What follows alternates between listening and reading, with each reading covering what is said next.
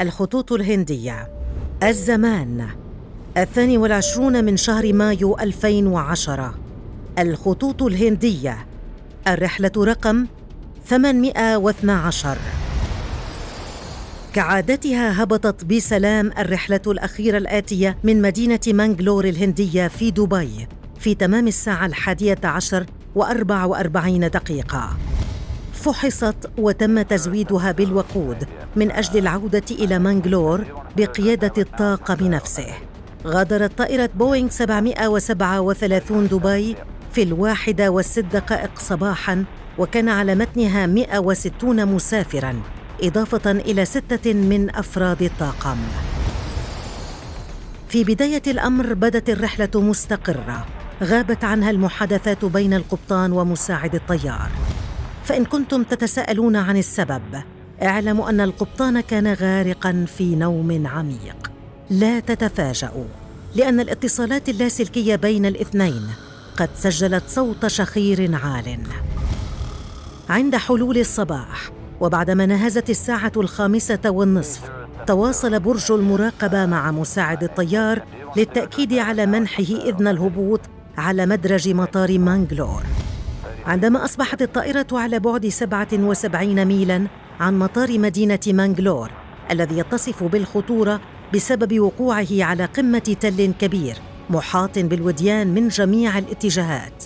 ولكن لابد من الإشارة إلى أن المحادثات بين طاقم الطائرة فيما يتعلق بالاستعدادات الخاصة والإلزامية للهبوط كانت معدومة وذلك كما حذرتم لكون القبطان لم يستفق بعد من سباته الطويل. بعد لحظات قام برج المراقبة بتوجيه الرحلة رقم 812 بالنزول إلى ارتفاع سبعة ألاف قدم وحين طلب البرج من الطائرة الإبلاغ عند التقاط إشارة المدرج 24 استعدادا للهبوط. استيقظ أخيرا القبطان من نومه العميق ليجد مساعده مرهقا وليجد أن ارتفاع الطائرة أعلى من المعتاد للهبوط في هذا المدرج.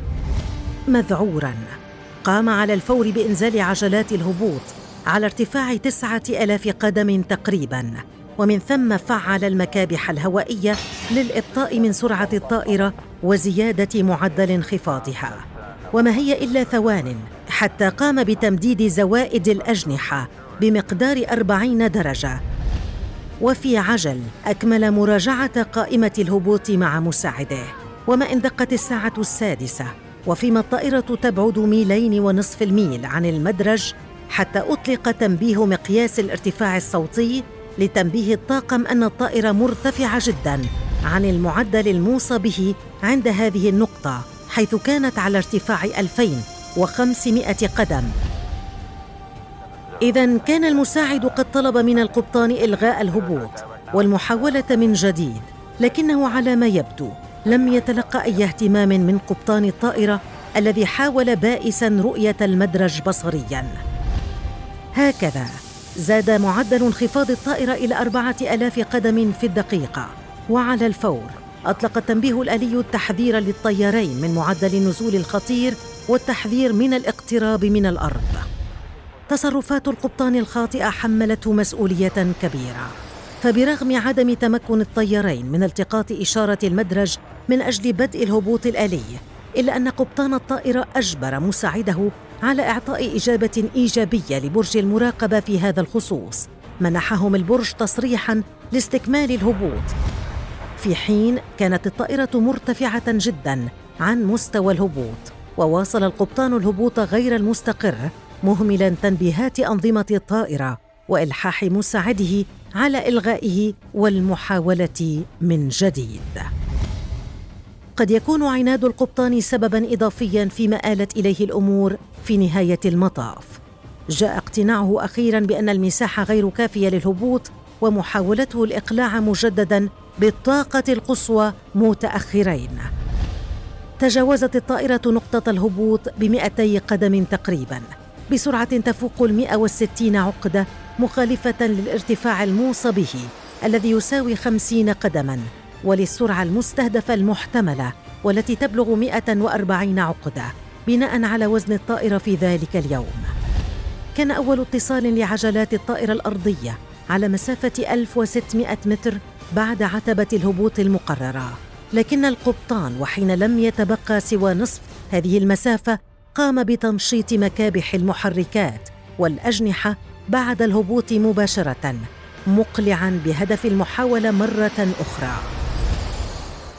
ويا للأسف الشديد كانت الطائرة قد تجاوزت المدرج بالإضافة إلى منطقة الأمان البالغ طولها 60 متراً.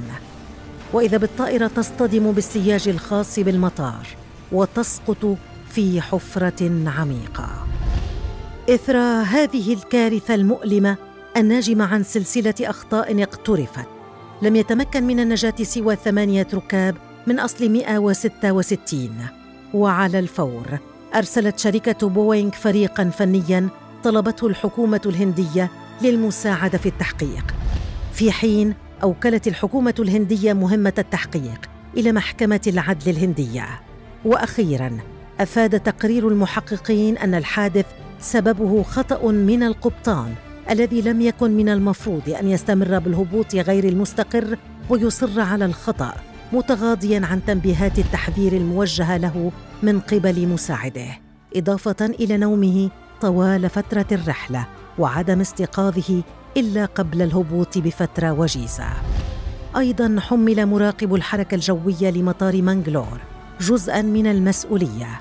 إذ افترض به التدخل عند مشاهدته لارتفاع الطائرة غير المعتاد على أجهزة الرادار. وحمل مساعد الطيار بعضا من المسؤولية أيضا لغياب دوره الفعال وعدم تدخله لإلغاء الهبوط في مثل هذه الحالات. وفي الختام اخطاء الطاقم هذه المتتالية. أحدثت كارثة مرعبة وكانت سببا في موت أرواح بريئة لم يكن ذنبها إلا أنها كانت متواجدة على طائرة قبطان النوم.